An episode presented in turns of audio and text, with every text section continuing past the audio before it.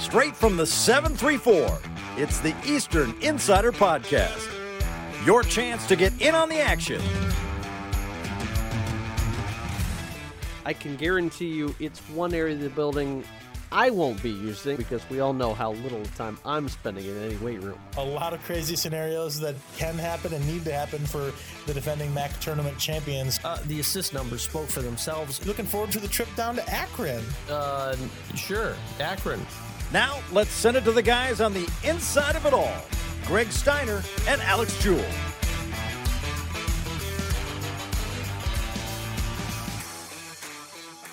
Welcome to the Eastern Insider Podcast on this Daylight Savings Time edition. Alex, I don't know about you, but I always struggle after these time changes. Like, it's great and all to get more sunlight, but boy, oh boy, I'm wiped. I'm absolutely wiped. And, you know, we, we don't ever get political on this show, so we're not going to start now. But I saw there's a bipartisan effort to just make daylight savings a thing forever and just change it.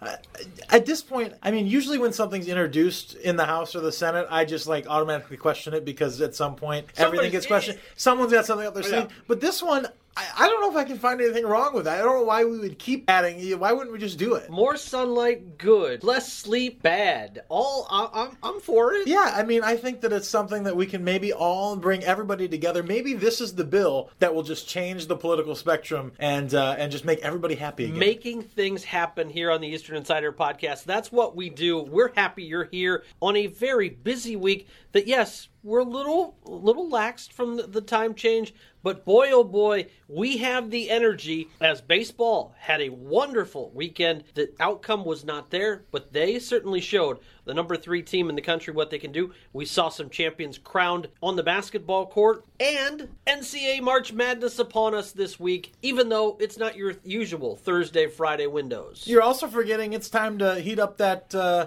crock pot and get that corned beef in there, Greg. It's St. Patty's Day this week, so a lot to celebrate. And you're right. Uh, we talk about basketball a lot in the show, rightfully so. We had two teams that were exciting this year. And Greg, I know that even despite being tired yesterday from the time change, it was so thrilling to sit down and just watch 68 teams and their names appear for an NCAA tournament bracket. We get the same opportunity to do that for women tonight. And unfortunately, Eastern is not going to be in either of those brackets. Women went down to Cleveland and unfortunately unfortunately were bounced in the first round by a very, very good Bowling Green team who's, by the way, hoping for an at large bid tonight in the women's side of things. And on the men's side, it wasn't quite there this year. But every year you watch, the brackets get unveiled. Not only is it fun to kind of have the banter with the families and the work, and but even watching that, just even the teams at home get that little sense of, you know what, this is magical. Next year, this could be us. You saw teams that have gone from worst to first. It does happen frequently. You saw uh, Rick Pitino take over a Iona club that has not had success on the basketball court. It shows what success and championships can do for a school. And I know that one of these days we'll be back cutting down some nets and getting ready for a trip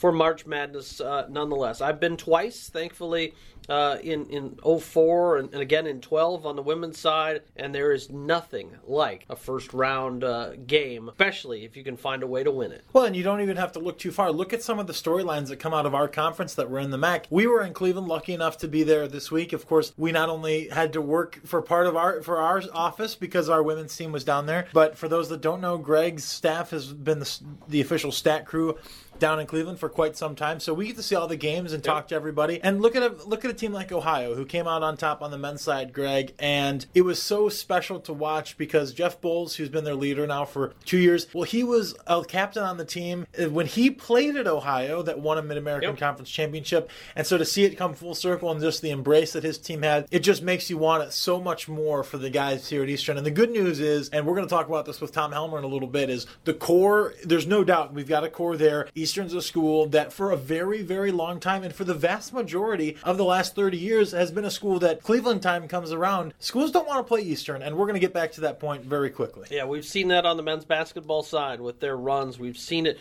on the women's basketball side eh, recently as well. So uh, hopefully, 2022 will be a year we can do it. We've also seen people, you talk about basketball being very special. There are also those especially special moments on the baseball diamond, and that's what we got to see in the middle game of that three game set down in Starkville, Mississippi, as Justin Mice pitched his best game, maybe only uh, his performance he had against Bowling Green as a freshman when he uh, shut out the Falcons and scattered seven hits in, in route to the win. But this was a eight plus inning performance that unfortunately he has to go home with the loss as he finds 15 flyouts, four groundouts, uh, or excuse me, 15 groundouts and just four flyouts, strikes out a, good amount of people against a, a, number three ranked club, and he had a day that sees him walk off to a standing ovation in front of a visiting crowd. A visiting crowd, by the way, that was thousands, and I'm talking thousands strong.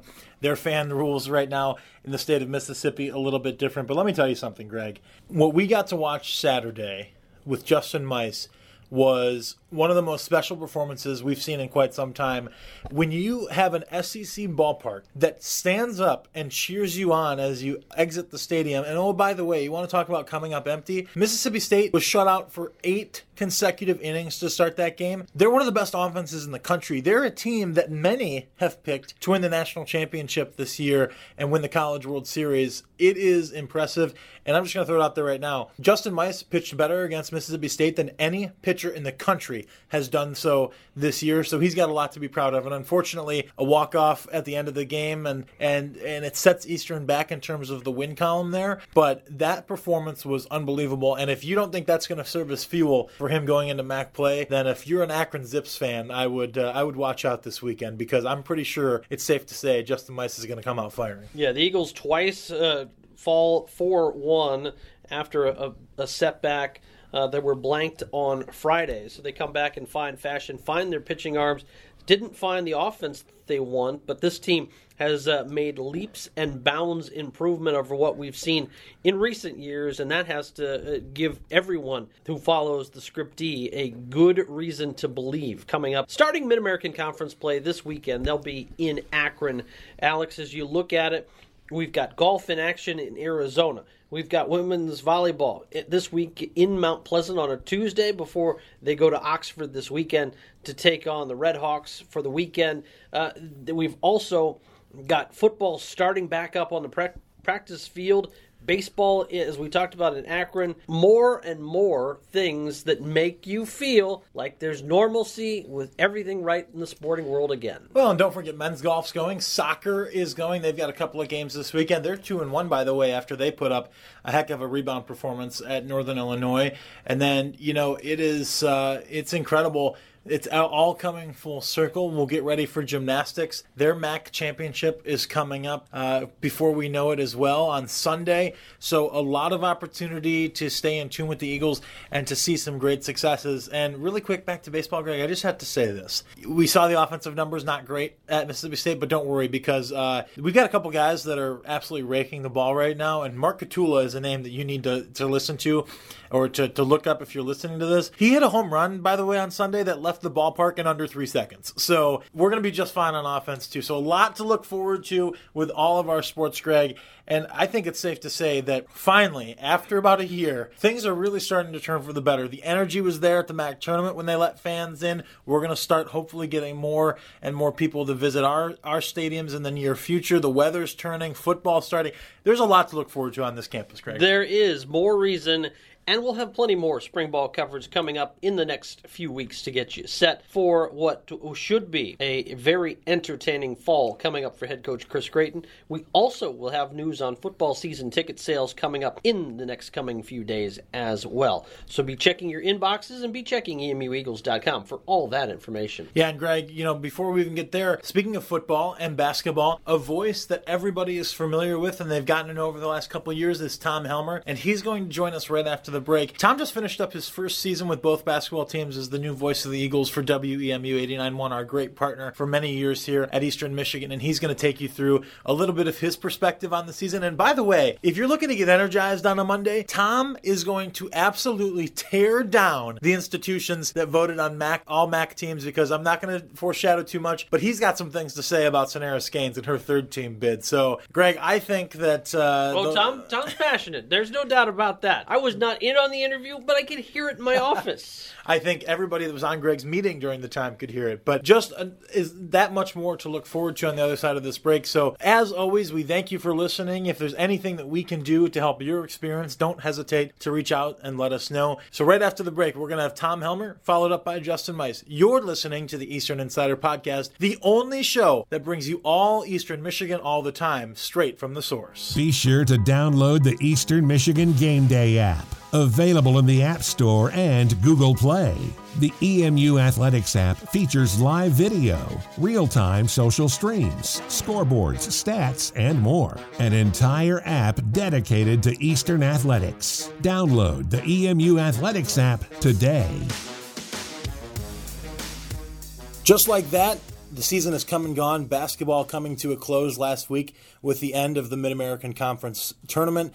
Of course, on the men's side, it was Ohio that made the run to the NCAA tournament. And on the women's side, it was Central Michigan, the number two overall seed, that got it done. And we're pleased now to be joined alongside the voice of the Eagles basketball. It's Tom Helmer. Tom, first off, you just finished your first year Yeah. as the voice of the Eagles with both teams. Just give me your kind of overall thoughts as we sit here because we've talked to you before the season, middle of the season, end of the Right. season. Just your overall reaction to not only what it was like calling games this year for you, back with us as, as the new voice of WEMU, but also the fact that at the end of the day, we made it through the full season. That's the whole thing. It is we got to see college basketball. We had an abbreviated football season. Um, I look forward to a college basketball season with fans, bands, uh, maybe being able to sit courtside for all those games call them. We had all sorts of different venues. But the takeaway from this year will be that this was a completely unique experience. One I hope we never have to go through again, but one that 20, 30 years down the road, you're like, let me tell you how it was during the pandemic to call college basketball in empty arenas around the Midwest. So that was a truly unique experience, but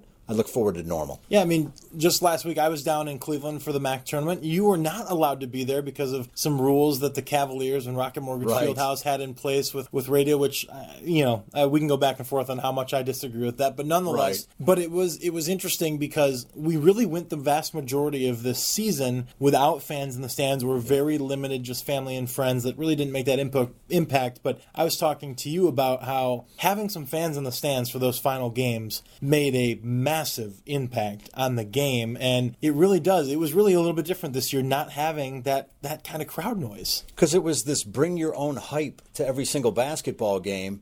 And the last game I called on the men's side was at Western. It was a fantastic game, one that Eastern won. And there were maybe, it was senior night, I think. So there was like 20 people in the stands. Like it doesn't have the same. And I got the headset on. So it's probably pretty clear. In fact, I, I called one down at Kent State and I'm talking about the free throw shooters' shooting percentage. And I can see him laughing a little bit because now I realize he can hear me because I'm basically the only one in the arena talking at that point, and everybody can hear what everybody's saying. So it, it was strange, but I think when fans get back, I think every game is going to feel like the Super Bowl just to have that group in there. You look at senior night for the women. I, I was devastated by that that the the women's basketball team couldn't have senior night and it was canceled. They were supposed to play Central Michigan, but as a parent, first of all, it was difficult to try and see your kid play all season. Then that one night to honor them, and you can't see them play one last game at their university. So fans are going to make a huge difference. Family being there, all of it. I look forward to every bit of it.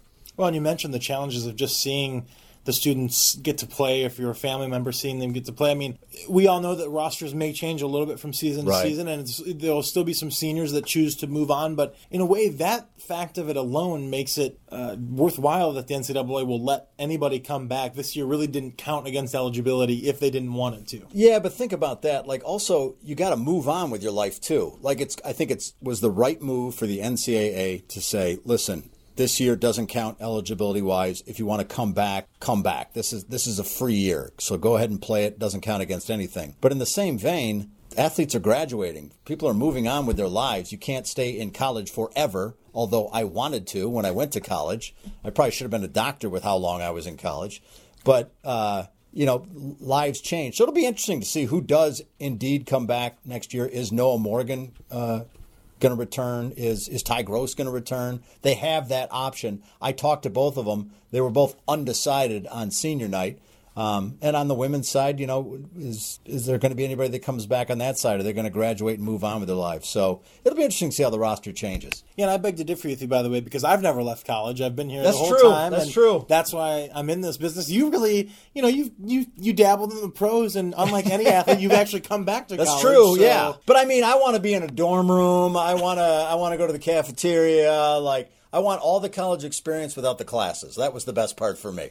Scott Wetherbee, if you're listening, Yeah. is there a way to figure that out for Tom Helm where we can give him a week in the experience, and then I'm sure he'll want to go back to his home and his family after he spends a week in the dorm. Oh, I- listen, if you had some sort of summer camp for adults where they could live the college experience on campus for like a week with and have all the fun, you'd make some money there. talk about creative revenue generation. That would be it. And you know, when you talk about not only the players had to bring their own energy, and Yeah. we've talked about that, and we saw it in certain games where we left a few of the stadiums just saying, "Well, one team got up a little bit more than the other team today." I don't think it had anything to do with Right. basketball. That was evident. You're calling games, Right. and more so than ever this year, people are listening to you because there was less opportunity, like you said, to be in the stands. Mm-hmm. How do you, how do you bring that energy? What are some things that you find found throughout the season? And of course, you're always a pretty hyped up guy, Right. But I know it's even broadcasters must feed off of that f- cr- the crowd noise and the fans in the stands. So not having that must have been a little bit different for you as well. Yeah, and honestly, what I fed off was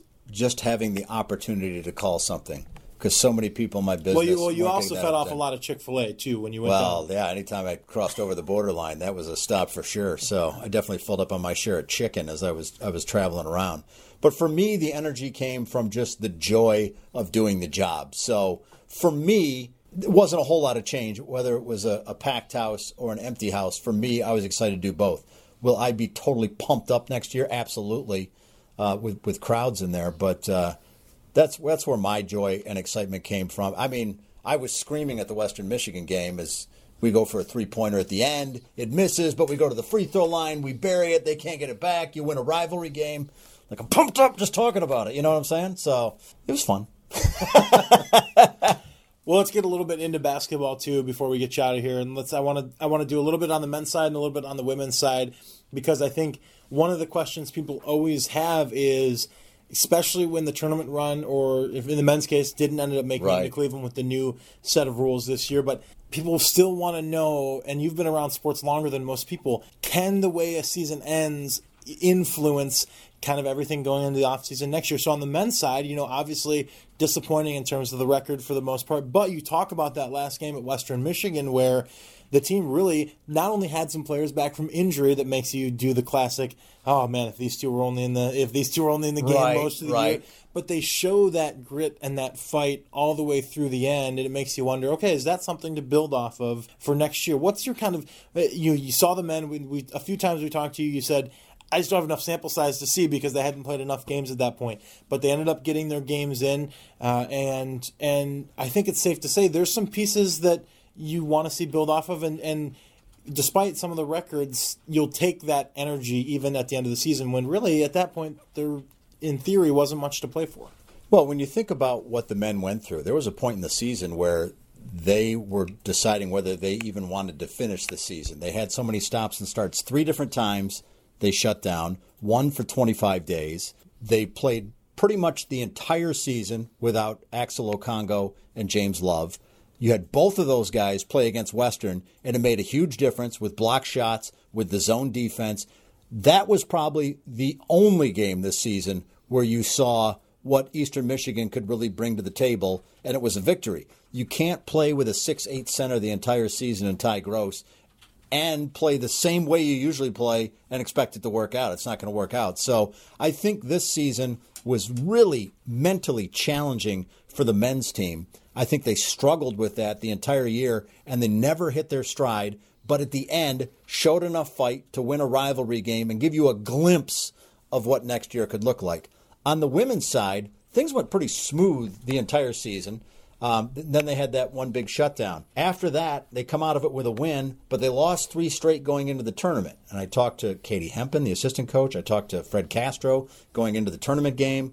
You know, I'm concerned we've lost three straight. As a fan, I'm concerned. He said, listen, we've had great practices. This team's ready. Bowling Green doesn't have the experience we do. I think we'll be fine. And it didn't work out that way. They played a great first half. We're up 10. And then the second half, it got away from them. So, what does that do for the women moving forward? Hopefully, it puts a chip on their shoulder. They lost to a less experienced team that they probably should have beat. And the first time you called the game with me down at Bowling Green, should have beat them that time. So that's twice you should have beat a team that ended up in the championship game. So if that doesn't put a chip on your shoulder, then Fred Castro is going to have a problem. But this team has a lot of fight to it, so I expect them to feed off that next year.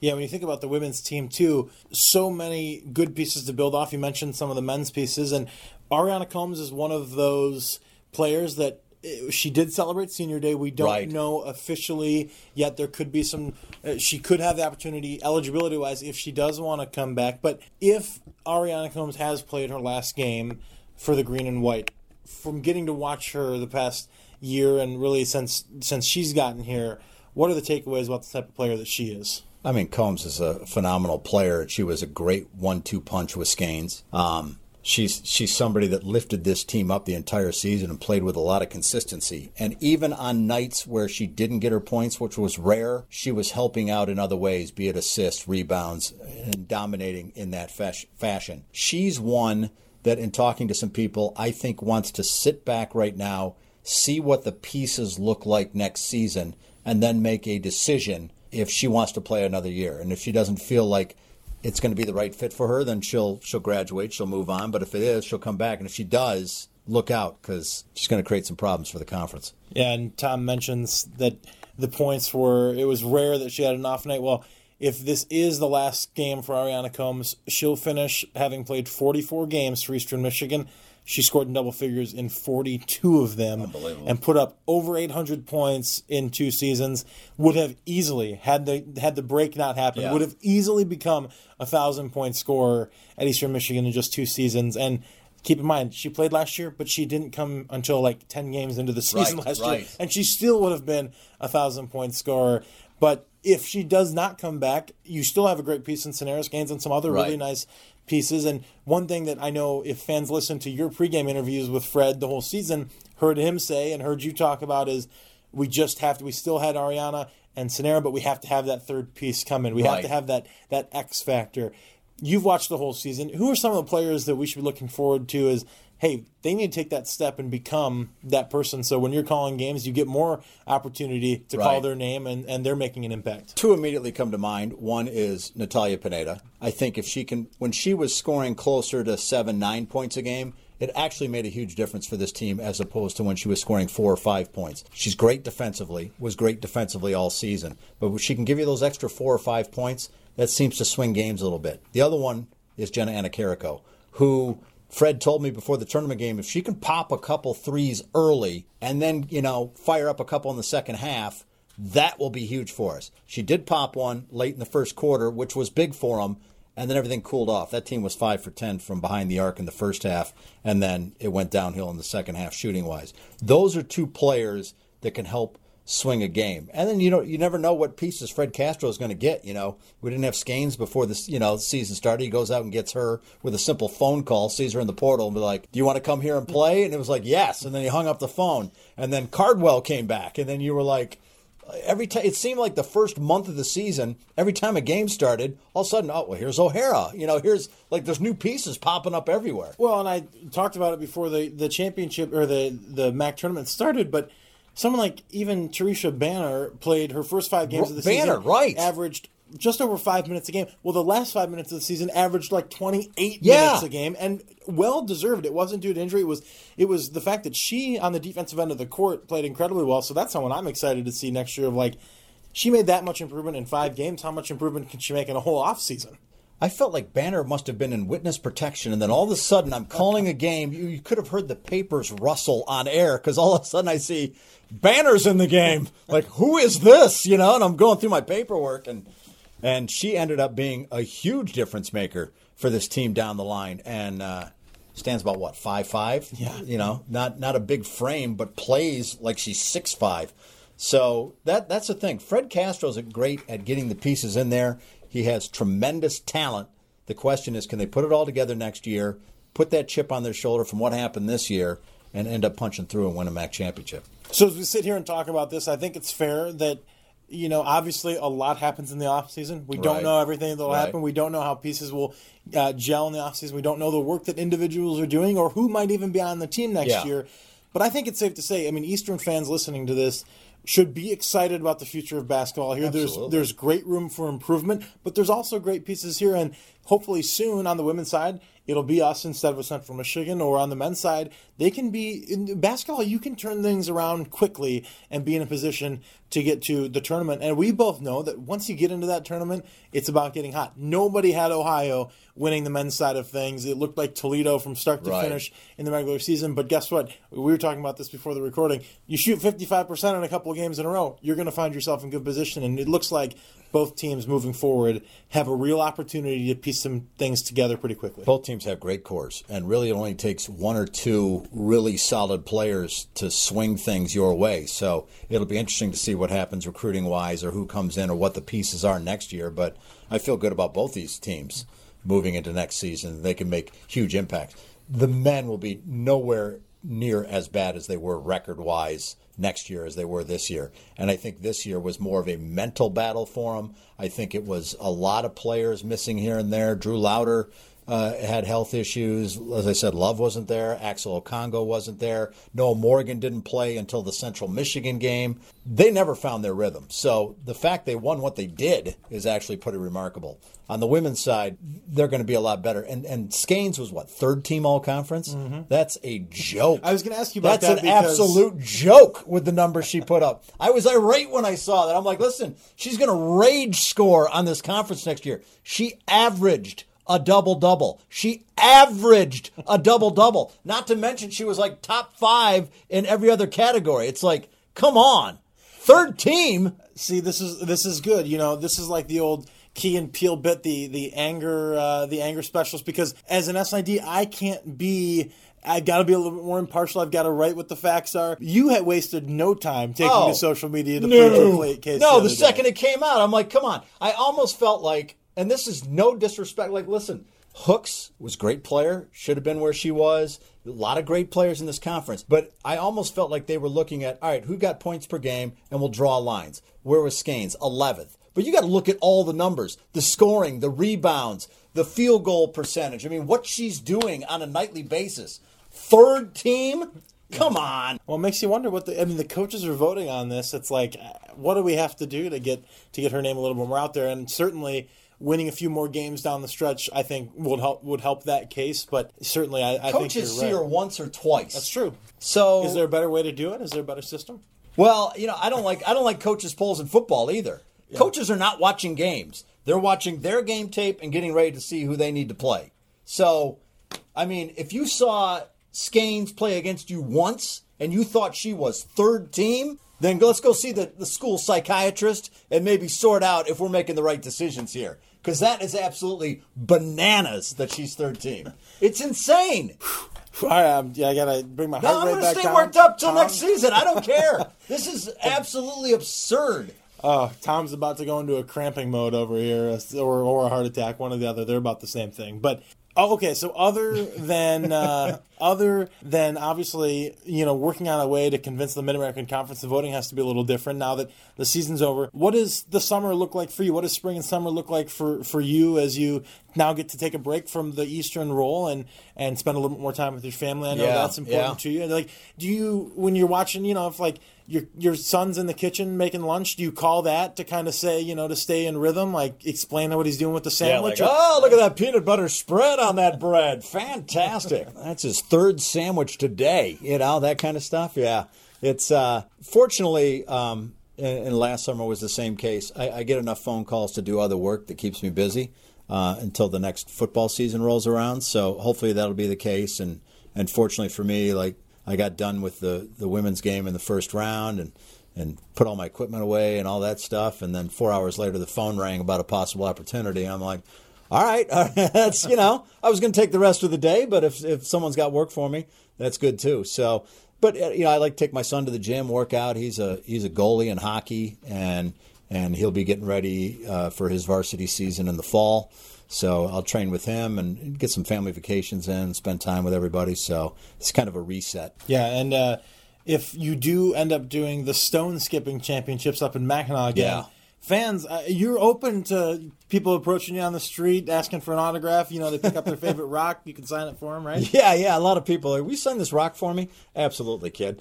Uh, but that was fun. Yeah, I did call the stone skipping up at Mackinac Island, and then even more fun than that was about a month later they had me coming back up there and call old time baseball game where they played with early 1900s rules. So the Fort Mackinac Never Sweat. And I hope this interview's a half hour because I'm going to go for a while. The Fort Mackinac Never Sweats have been playing baseball up at Fort Mackinac since about 1870. That team still exists. Not the same players. Obviously, they've changed since 1870. But they play on the same field they've been playing at since the late 1800s.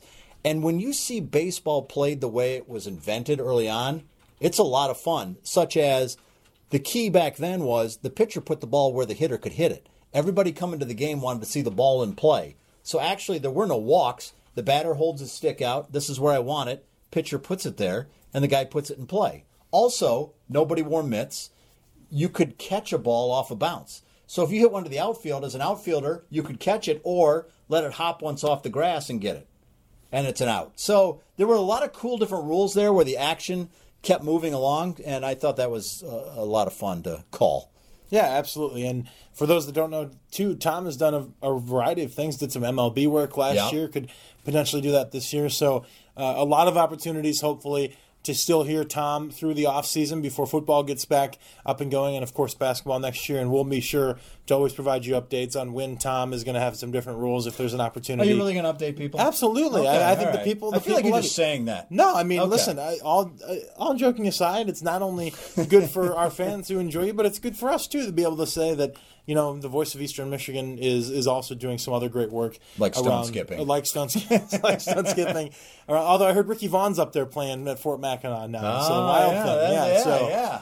But uh, Tom, we appreciate all that you've done for us, and I know I've asked you this, this at the start of the season, and I think I know the answer because of your tirade that you just went on. Right. But you know, you've talked about how much this role means to you, Yes. and and how.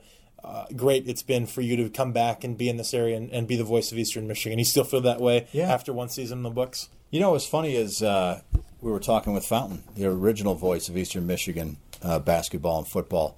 And then uh, Greg Steiner had said to me, he goes, Yeah, you're the only fourth person to ever have this job. I'm like, That's pretty awesome. Like, that's really cool. And to have grown up seven miles down the road, and I've told you before, the first college football game I ever went to was an Eastern Michigan game. I was like a Cub Scout. They had Cub Scout Day. I didn't know where I was. I know I got in the car in the van. I got, got distracted, and all of a sudden I was at a football game, but I loved it. You know, it was an Eastern Michigan game, so I enjoy every minute of what I do. Well, Tom, we can't thank you enough for all the hard work you've put in this season. I know our listeners on this show are often ones that are listening on the radio, so we'll look forward to seeing you back next year, seeing some of the stuff you'll do this summer. And until then, enjoy some time with your family because I know that uh, these couple Yeah. of months they like spending time with you before they kick you out the door in the fall. I mean, who wouldn't want to spend time with me, right? So I'm going to autograph some rocks later on today, spend some time with the family. I think it's going to be awesome. Well, he's Tom Helmer. You're listening to the Eastern Insider, and we'll be right back with more. Pitcher Justin Mice from the Eastern Michigan baseball team. He had a heck of an outing against the number three team in the country this past weekend. He'll join us next. Stay tuned, and you're listening on the Eastern Insider.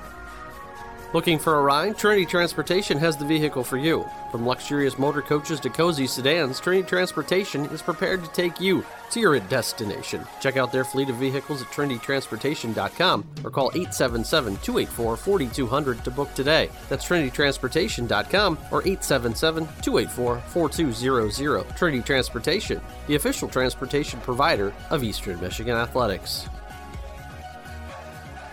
Baseball is fully in swing now. Their 2021 season underway. Last weekend, we're down at the number three ranked team in the country in Mississippi State, and we saw what was truly one of the special performances in recent EMU baseball history with Justin Mice on the mound going eight innings uh, strong against what is a Bulldogs team that certainly has national championship hopes. And we're pleased now to be joined by that very pitcher, Justin Mice from Pittsburgh. And Justin, just a fantastic outing for you the other day. And, you know, I, I just want to start off with just getting your thoughts on the outing itself, going eight innings strong. Was that something that you just were you just did you just feel on at the start of the day and just kind of take us through what the day looked like for you? Yeah, for sure. Um, going into the game, I knew there was going to be, you know, a pretty big crowd, so was going to be hard to, you know, get going. Um, but warming up, you know, I, I, felt really good, and in the bullpen, I felt like my stuff was was good, and uh, the first couple innings really um, boosted my confidence. I was able to get a lot of quick ground ball out. I had a couple clean innings to start, and um, it just boosted my confidence for the rest of the game. And obviously, the game didn't end the way that I wanted or anyone on our team wanted, but um, it was definitely still a, a pretty special day. Yeah, of course you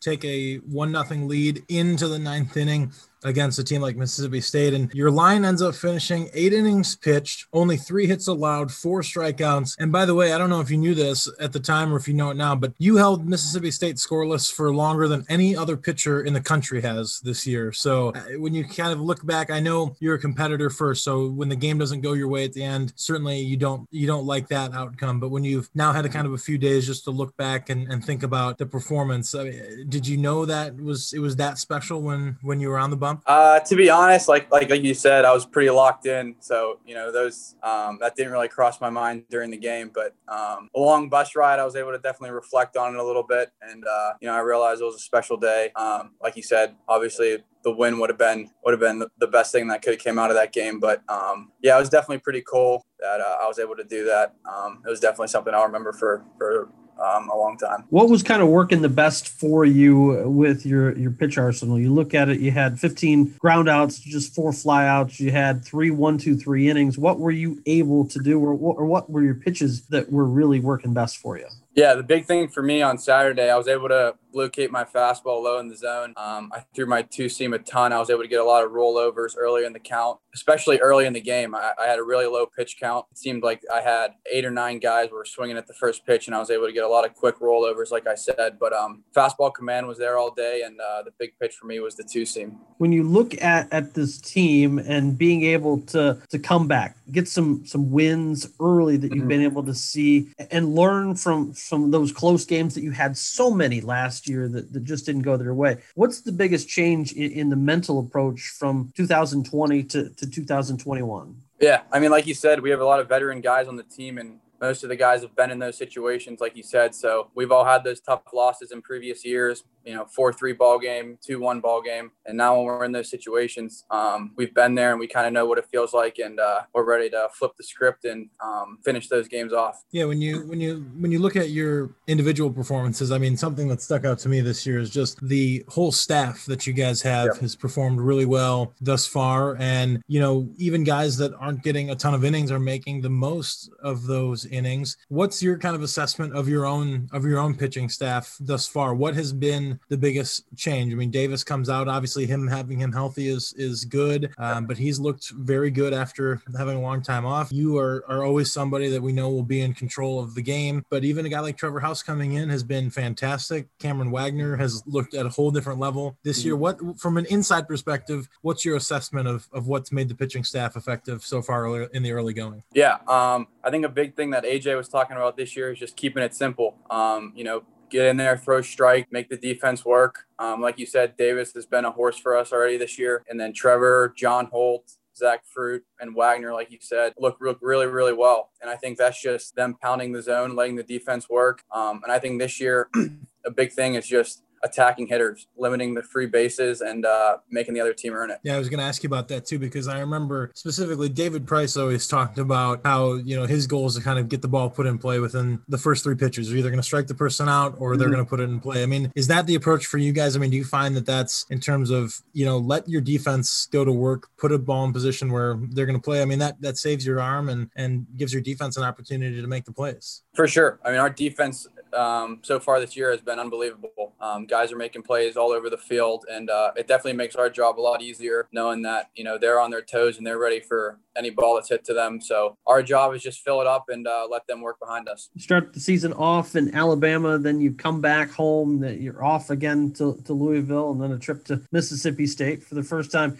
you get to stay a little closer to home with Mid American Conference play opening up. One, how good does it feel to have some of those long road trips out of the way, and how do you pass your time? And then two, what the, as you get ready for MAC play and, being able to, to head to Akron last this week, uh, thoughts on on heading into conference season? Yeah, I mean it's definitely nice having a little bit shorter of a bus ride, and then uh, just getting ready for conference play. I think we all know that this is when we have to be playing our best ball. It starts this week in practice, I mean we're all fired up to get going and uh, to start MAC play. Akron, not a team you faced in your career because as uh, your freshman year, they did not have a baseball team. They've brought it back recently, but uh, you think of, of the success you've had against MAC competition. I remember in a chat with you after your shutout win after uh, a, game against Bowling Green when you blanked the Falcons. Playing against Mid American Conference competition, it, it people may not realize how good the MAC really is at baseball. Yeah, for sure. Um, you know, every week it's going to be a dogfight, and um, we have to show up to play every game. And uh, like you said, I think I think every team is better than everyone thinks they are. A lot of good, a lot of good hitters, and um, a lot of good pitchers. So I mean,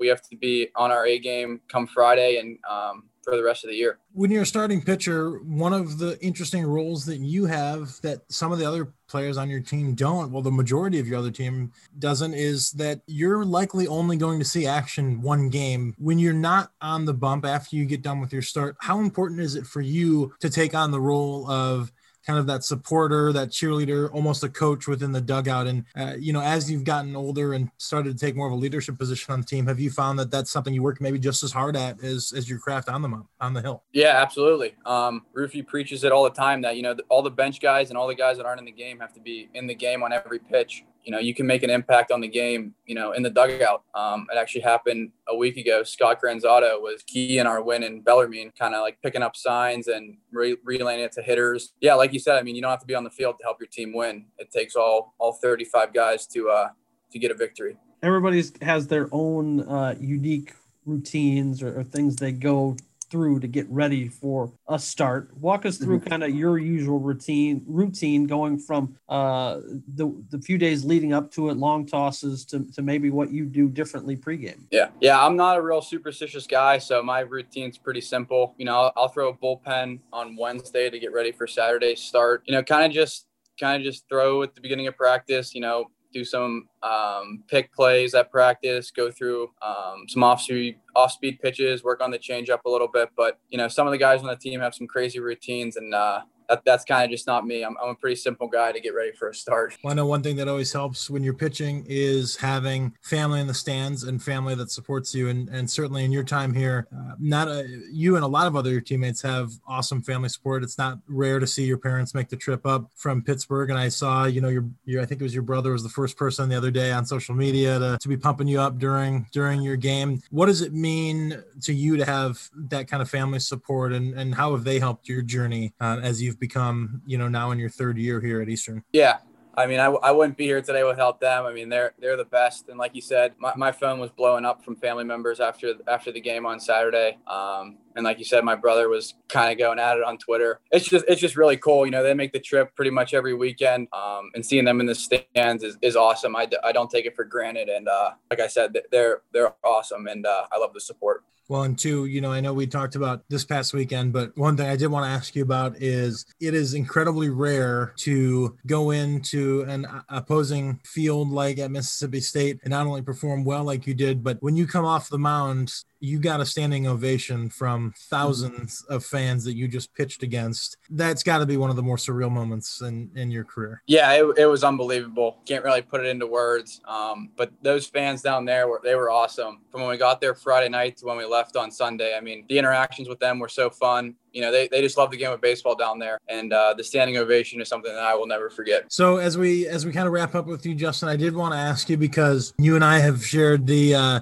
the bond of Pittsburgh being uh, somewhere that's important in both of our lives. Obviously, you grew up there. My girlfriend is from there, so I've spent uh, plenty of time in that area. So I've got to ask you, and for those that aren't familiar with these places, you'll have to check them out. If you could only if you could only keep one, Okay. what are you keeping? Are you keeping Primanti Brothers, Sarris Candies, or Bethel Bakery? If you can only choose one. Oh man, that's tough. Um, I'm gonna probably take Bethel Bakery. Um, Of course you were. You're a homer. I am, I am. You know, Primantis is good. It's not my favorite. Um, but uh, you know, that, Sarris is tough to leave off. But if I had a pick, it, it would be Bethel Bakery. There you go. You've got it from Justin Mice himself. If you're in the uh, the greater Steel City area, those are two must stops. And uh, although you know Greg would not like Bethel Bakery because he doesn't like frosting, Justin, isn't that just just ridiculous? Yeah, that that that's bad. Just empty calories and sugar.